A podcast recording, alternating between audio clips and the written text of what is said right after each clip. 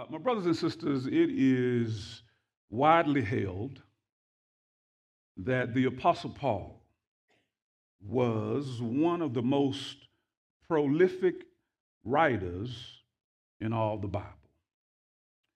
His letters, known as the Pauline epistles, make up 13, as you know, 13 of the 27 books of the New Testament.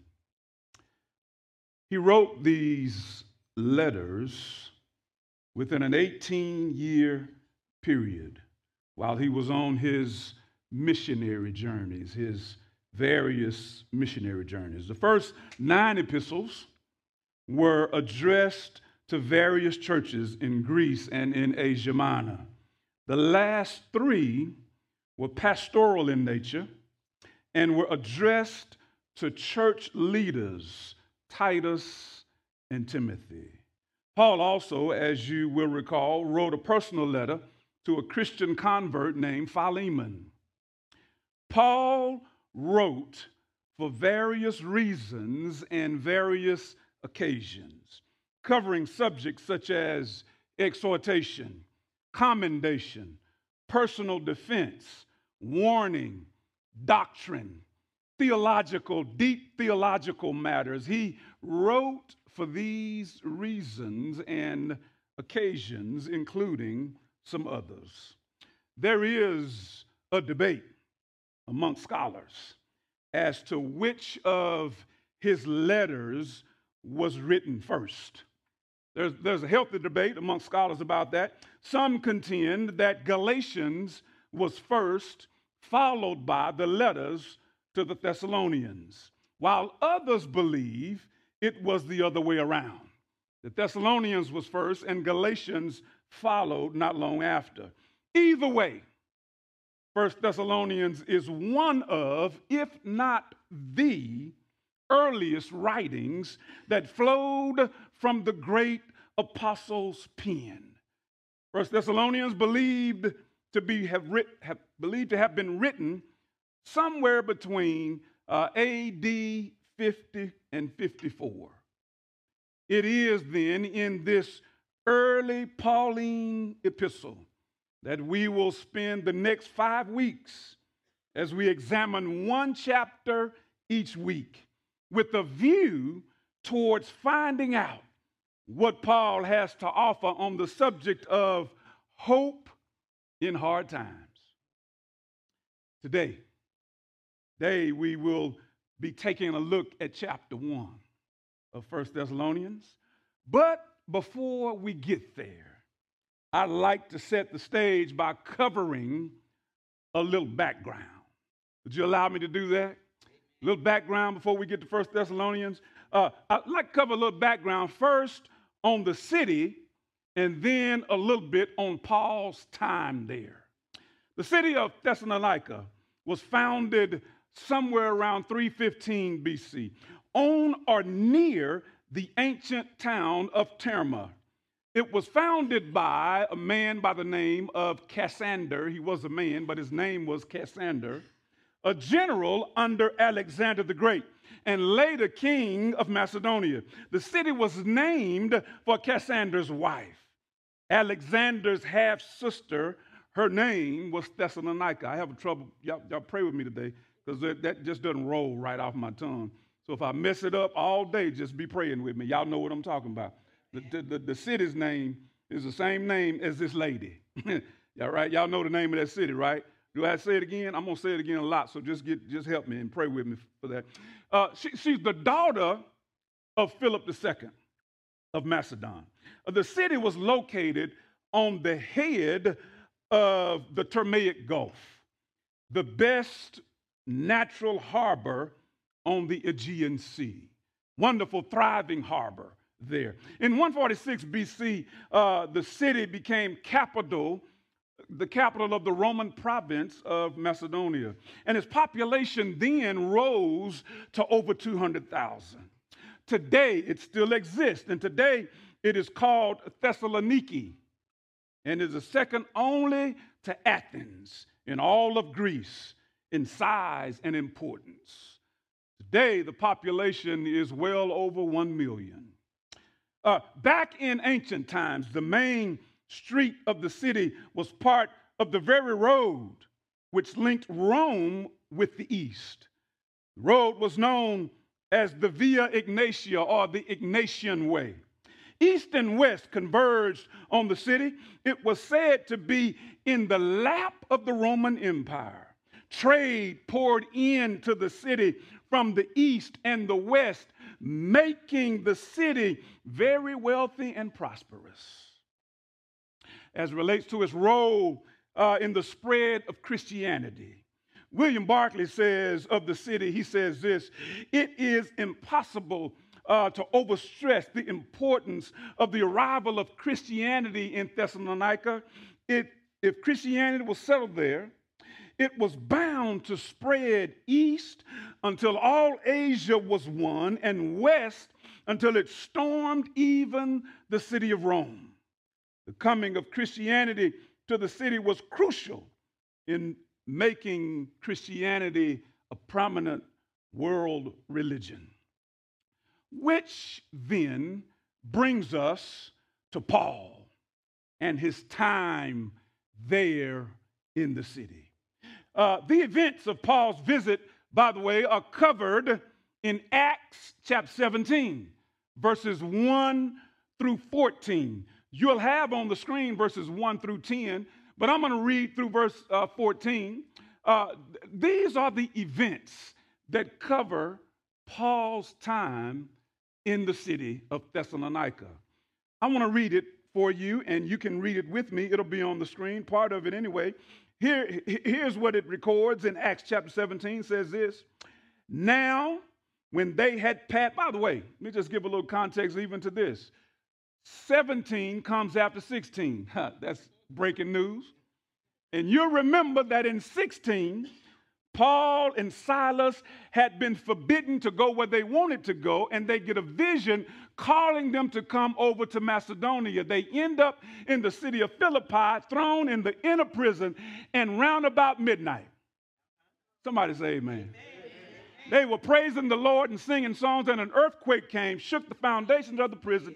They were freed along with all the prisoners, and now we make our way to 17. 17 says this uh, Now, when they had passed through Amphipolis and Apollonia, they came to Thessalonica, where there was a synagogue of the Jews. And Paul went in, and as was his custom, and on three Sabbath days he reasoned with them from the scriptures, explaining and providing uh, and proving that it was necessary for the, for the Christ to suffer and to rise from the dead, and saying, This Jesus whom I proclaim to you is the Christ. And some of them were persuaded and joined Paul and Silas, as did a great many of the devout Greeks, and not a few of the leading women. But the Jews were jealous, and taking some wicked men of the rabble, they formed a mob, set the city in an uproar, and attacked the house of Jason, seeking to bring them out to the crowd. And when they could not find them, they dragged Jason and some of the brothers before the city authorities, shouting, These men who have turned the world upside down have come here also. I like that. Wouldn't you like that to be said of you as it relates to Jesus? Turn the world upside down. And Jason has received them, and they are all acting against the decrees of Caesar, saying that there is another king, Jesus.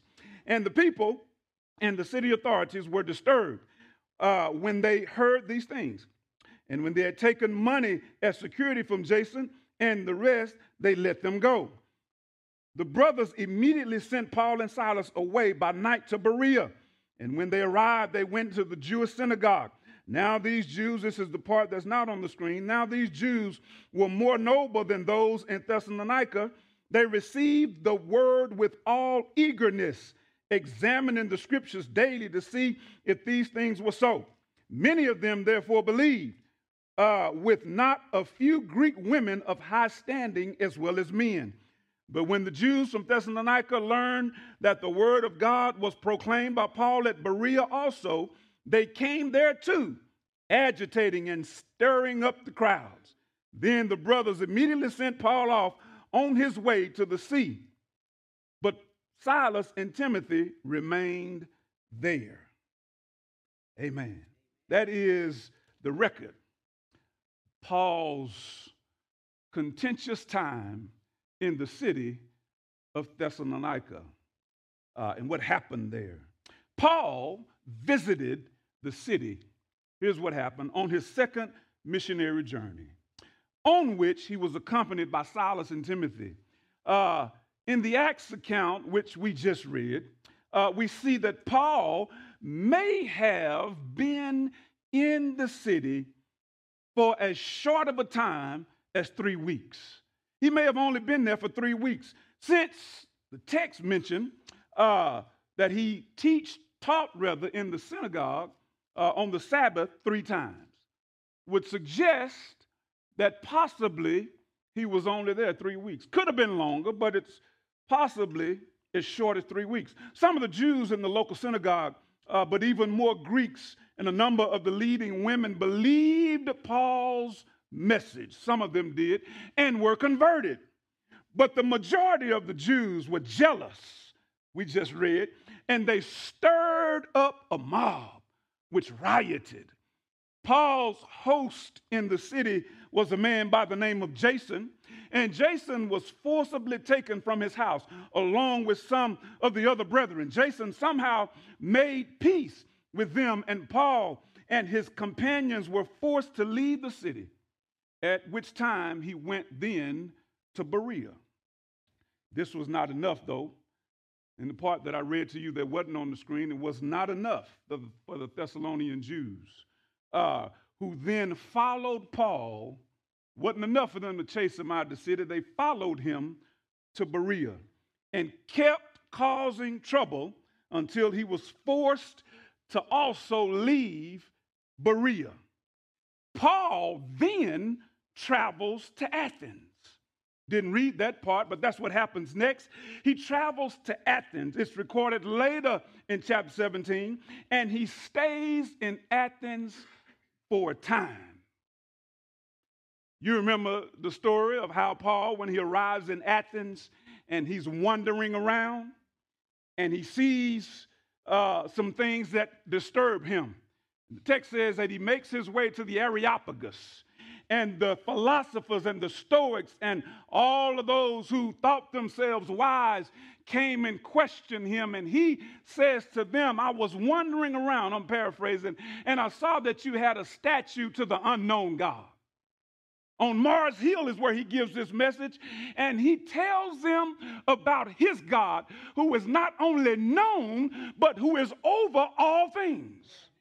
And after he delivers his message, on Mars Hill in Athens at the Areopagus. By the way, I've been there and stood in that very place. Just a moving place to stand in to know that Paul stood there and delivered that message. He then makes his way to Corinth. Makes his way to Corinth after he leaves Athens, where he apparently writes the Thessalonian letters while in Corinth. Which brings us then to the letter and the occasion for the letter.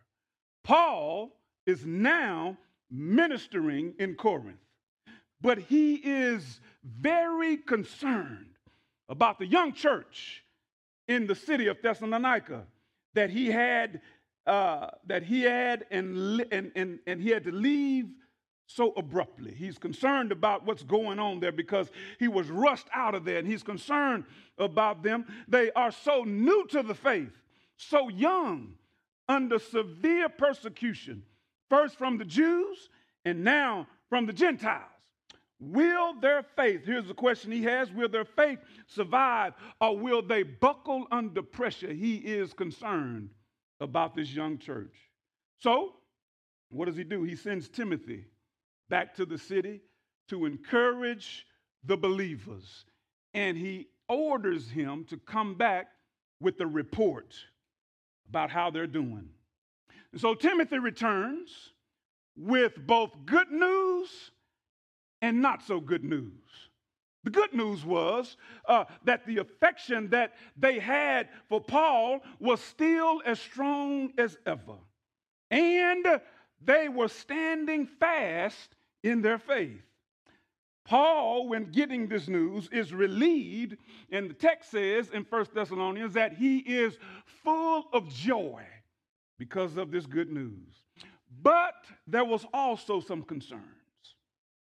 Some things going on that, Paul, that Timothy reported about that concerned Paul. Some things that were happening also in the city were uh, some had stopped working while awaiting the second coming of Christ. They decided that it did them no good to continue to work and do normal daily things. They were just going to stop all of that and wait for Christ to come back.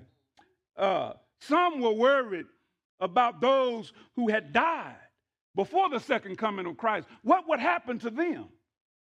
Uh, there was the threat of them relapsing into immorality. There was, there was some who were slandering Paul. There was some division also noted by Timothy in the church back in the city. So Paul's purpose in these letters, both 1st and 2nd Thessalonians, is to encourage the new church through persecution, assure them of his character and love for them, and to provide some correction in areas where they needed it. As we begin our time then in 1 Thessalonians by examining chapter 1, we'll see that Paul opens this letter with two things praise and commendation. Praise and commendation. He'll deal with the concerns and the rebuke later, but in chapter 1, he opens it with praise and commendation. So I know you've been waiting, so let's go ahead and we're there now. Let's read it. No, you're sitting out there saying, Are we going to actually read some of this stuff? Yeah, we are. Would you turn in your Bibles with me? The First Thessalonians, and you certainly are welcome to stand as we honor the reading of God's word. First Thessalonians chapter 1, we'll read verses 1 through 10, or all of chapter 1. Here is what it says Paul, Silvanus, that's Silas, by the way, and Timothy, to the church of the Thessalonians, in God the Father and the Lord Jesus Christ. Grace to you and peace.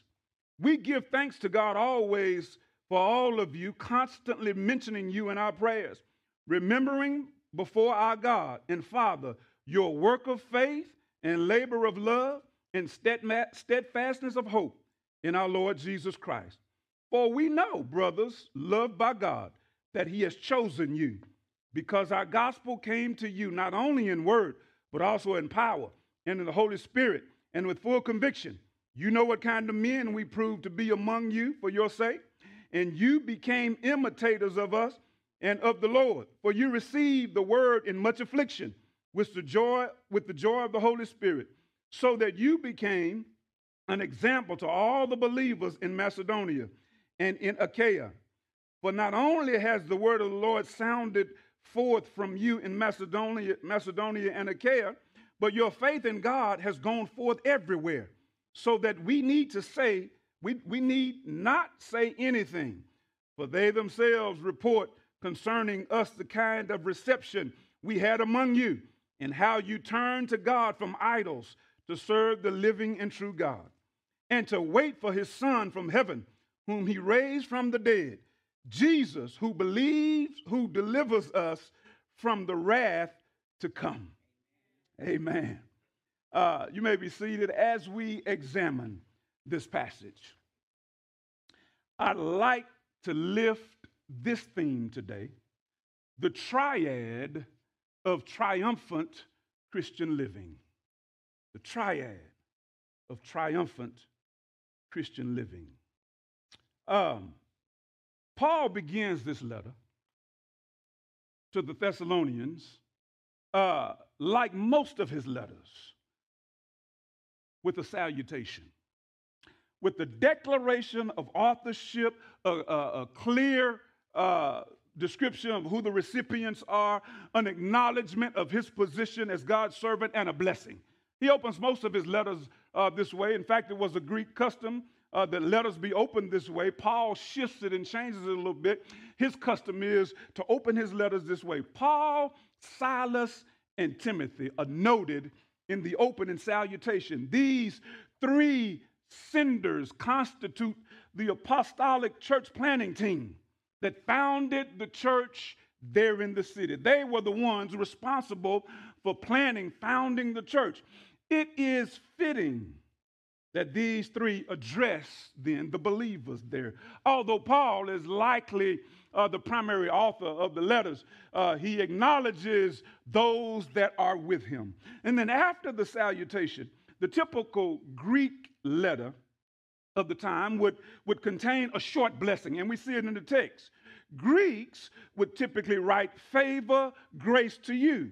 Jews would typically, typically begin shalom, peace to you. But Paul's characteristic greeting combines the two. And Paul says grace and peace. In Second Thessalonians and later epistles, he amplifies this even more. He says, Grace to you and peace from our God, our Father, and the Lord Jesus Christ. Uh, uh, by this, Paul means more than either the Greek or the Jewish blessing alone. The way he does it has more substance. While the Greeks would wish good favor to the recipient, Paul wishes God's grace, God's unmerited favor for which we have been all saved. While the Jews would extend a wish for peace, Paul extends a wish for both grace from God and the peace with God that comes only through Jesus Christ. How many of you know that that is the only place that we get true peace from?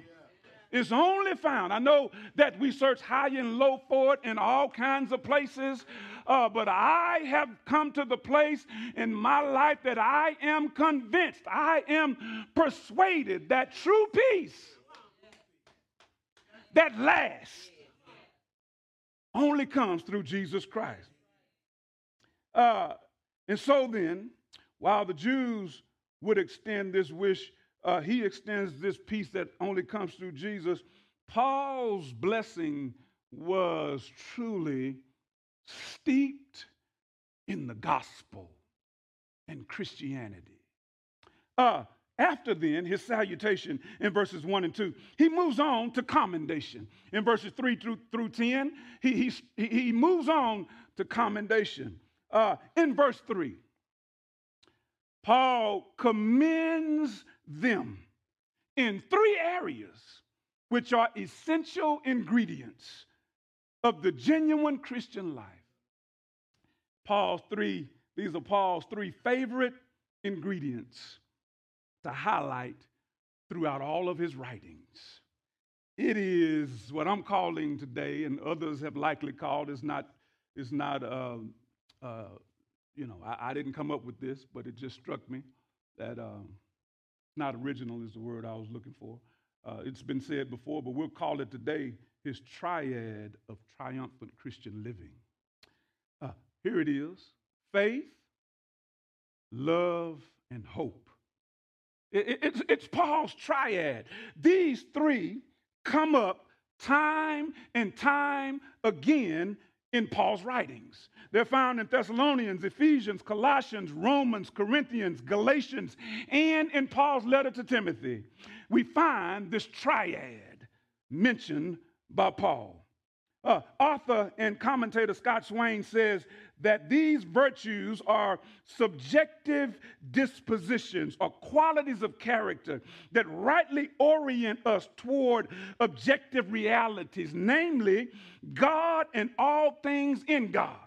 They are profound and, and, and they are a profound and biblical summary of the moral direction of the Christian life.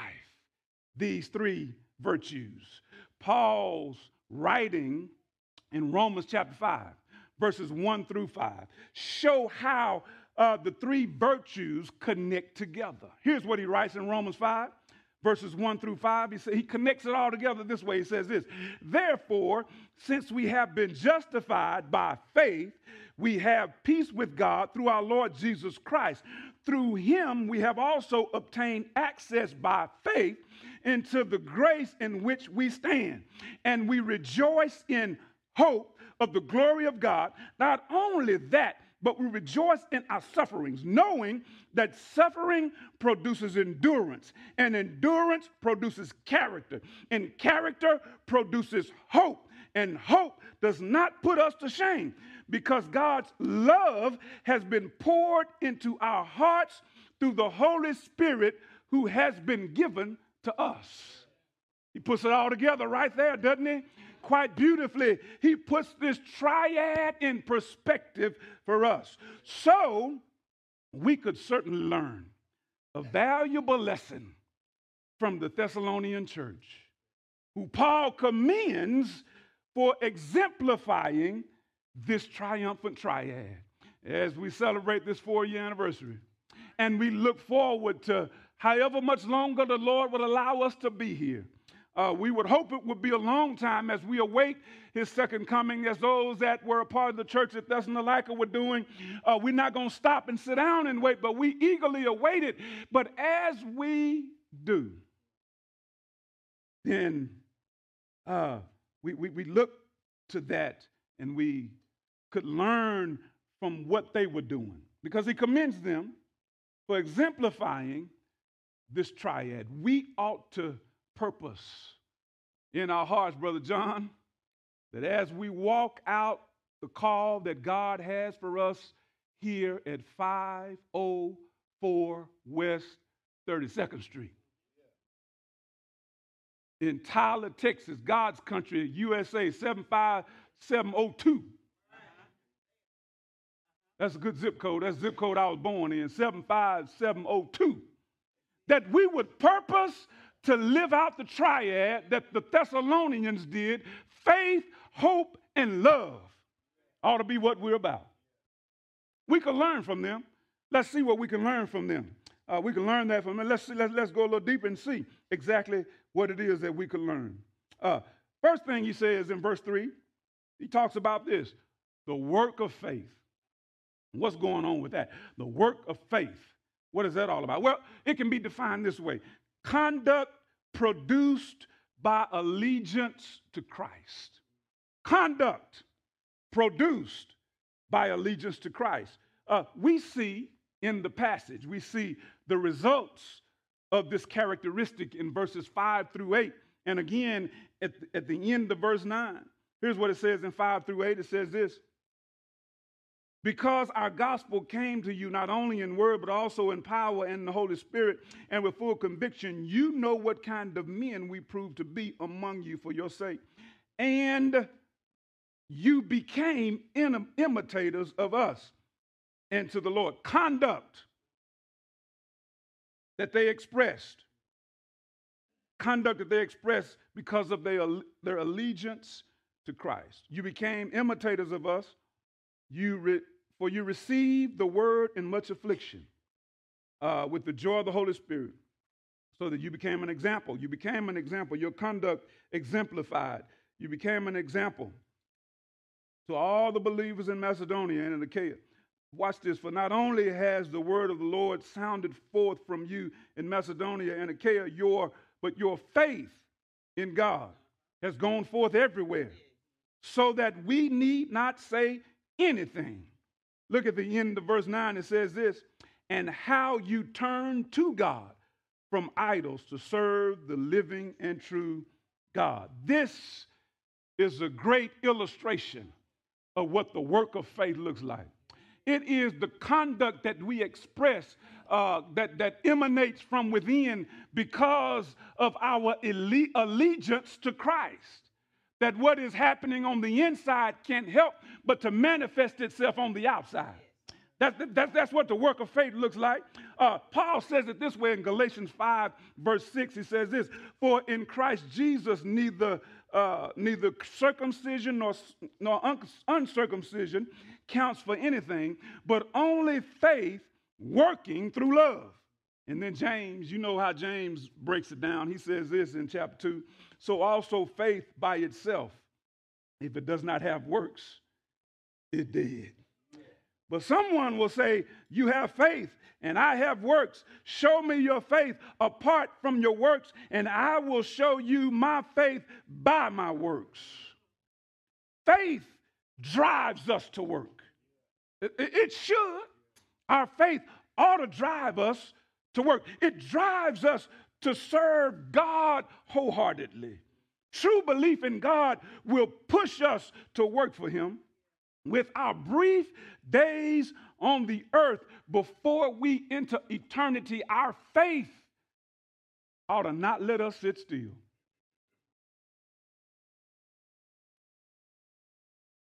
Faith ought to drive us.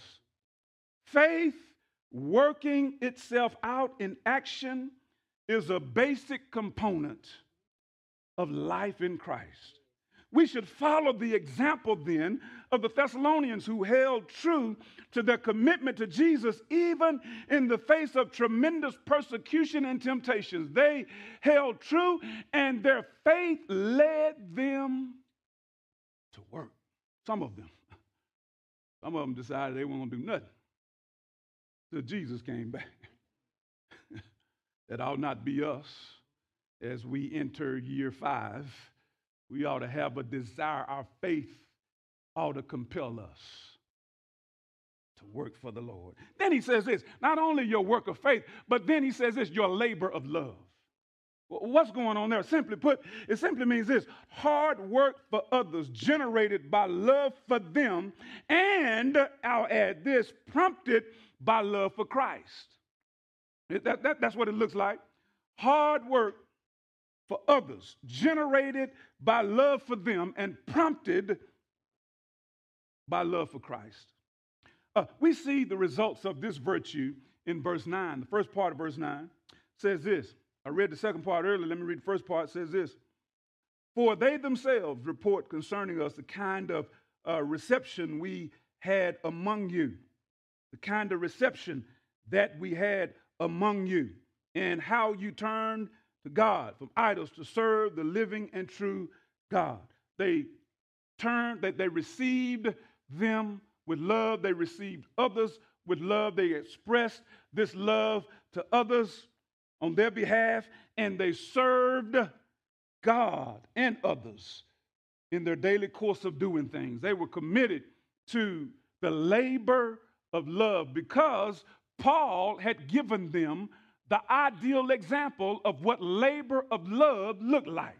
He points it out to them all throughout the letter of how he served them while serving the Lord. And that's what laboring in love ought to look like. John uh, in, in, in Revelation mentions it when he's dealing with the seven churches. He deals with it in chapter 2 when he's talking about the church at Ephesus. Here's what he says in Revelation 2 He says, I know your works your toil and your patient endurance, and how you cannot bear with those who are evil, but have tested those who call themselves apostles and are not, and found them to be false. I know you're enduring patiently and bearing up for my name's sake, and you have not grown weary, but I have this against you, that you have abandoned or left your first love. Here's, here it is. We, we don't ever want to uh, labor uh, so intently and, and, and and have such uh, uh, unawareness that we leave our first love. Our labor ought to be tied to our love for our neighbor and namely our love for God. And all of that ought to fit together. And if I have love for you, it, will show itself in how I treat you. It'll show itself in my labor for you. It'll show itself in my labor. Went to the disco. Okay. It's all right. Let me do a.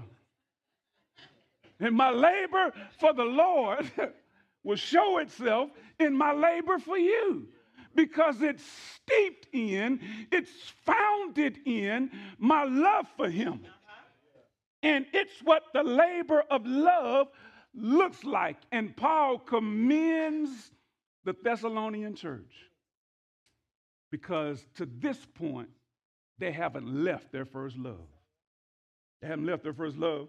Uh, N.T. Wright said this about love. He said, Love is not our duty, it is our destiny. Love is the language they speak in the new creation. And here it is, we get to learn it here. Are you learning it? Are you learning the language? That's a question. I need an answer. Are you learning the language of love? We get to learn it right now. And, and, and, if we're learning it properly, somebody ought to be able to hear it from us. I'm not talking about audible hearing, I'm talking about being able to realize our love for them and how we treat them. Y'all be realize it. We're learning this language right now. And then he moves on from there. He says, the work of faith, the labor of love, and steadfastness in hope. What's going on there? steadfastness in hope. Is this, is this endurance that stems from hope in Christ. Endurance that stems from hope in Christ. Uh, we see the result of this virtue in verse 10. Let me read verse 10 again for you. And to wait for his son from heaven, whom he raised from the dead, Jesus, who delivers us from the wrath to come. Paul commends the Thessalonians for being steadfast in their hope. What then is their hope? What is their hope? Uh, I believe their hope is the same as ours that all of Christ's promises to his believers will come to pass, that all of his promises will come true. Paul centers, though, on two future realities in verse 10 salvation from God's wrath and resurrection of the body. When the Thessalonians turn to God, he says, they begin to wait for his son from heaven, whom he raised from the dead, Jesus, who delivers us from the wrath to come. If we have this kind of hope, hope for the future, for future salvation from God's wrath, and for coming bodily resurrection, we will persevere in the face of anything. We will keep hanging on to our allegiance to Jesus in spite of affliction, in spite of uh, adversity, in spite of tribulation, in spite of tragedy, in spite of heartache, in spite of pain, in spite of ups, in spite of downs, in spite of attack, in spite of being broke, in spite of being rich, in spite of all of this, if we have this hope, we'll hold on to it no matter what comes. My hope is built on nothing less Jesus' blood and his righteousness, I, I, I dare not trust. The sweetest frame, but wholly lean on Jesus' name, on Christ. The solid rock I stand because all of the ground, y'all help me, is sinking sand. The steadfastness of hope uh, we will keep hanging on to our allegiance in spite of all of this if we have this. Uh, Romans, he deals with it in Romans chapter 8. Romans chapter 8, 24 and 25 says this For in this hope we were saved. Now, hope that is seen is not hope. For who hopes for what he sees? But if we hope for what we do not see, we wait for it with patience. That's, that's the question. Are you waiting for the hope that's been promised with patience? Have you felt the wind beneath your wings that comes every time you get weary, every time you want to give out, every time you want to take a break, every time you feel defeated? Every time you feel like the weight of the world is on your shoulders. Have you called out to Jesus and felt the wind beneath your wings that He gives you by way of hope that should increase your endurance and cause you to keep on running to see what the end's going to be like? Hope is what He gives us. So then, we can summarize. As we close, we can summarize the first chapter of this letter by enumerating the signs in the Thessalonians of the presence of the triad of triumphal Christian living. Here's some of the signs they received uh, the gospel, which was presented with with spiritual power and miraculous manifestations. They imitated Paul and welcomed his message. They exhibited joy in the face of persecution. They became a model to others. They labored in love for God and for others. They turned from idols to the true and living God. They have an expectation of Christ's second coming. And if we are going to win the good fight for Christian living, we must put on the indispensable armor of faith, hope, and love. We can't leave home without it. Got to have faith, hope, and love every time we set foot out into the world. Uh, like what Dale Edewoye says about this, he said, faith, hope, and love are no mere abstract concepts. They are the substance of the Christian's life saved through faith, we are brought to walk in love and are preserved in hope. Like a wall of fire, he says, they keep us secure in God's divine favor and help us grow in Christ's likeness. We dare not neglect them. We dare not neglect them. We dare not. There you go. Let me finish that. Top search results are faith, hope, and love. That was nothing but the Lord. That was the Lord right there. Faith, hope, and love. And in, in fact, that's a perfect segue in how I like to land this plane. Can I share a poem with you entitled Faith, Hope, and Love? Let, let, let me do that since the Lord just gave me the cue. Let me just share this poem with you from John L. Stevens. Here's what it says My faith is in my Jesus. My anchor is in him.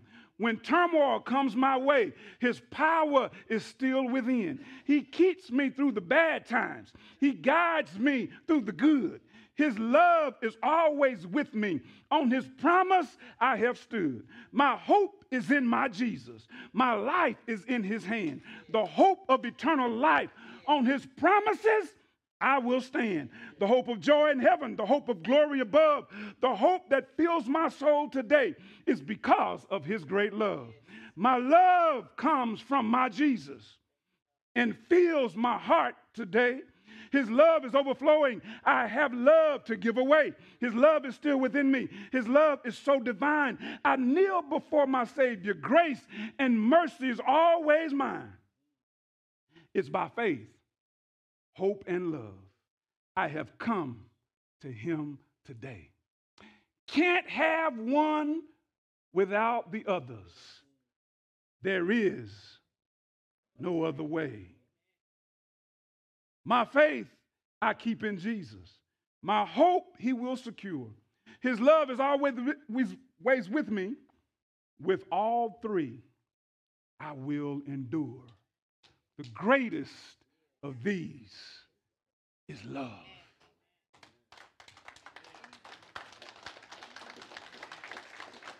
Father, we thank you for this triad of triumphal Christian living.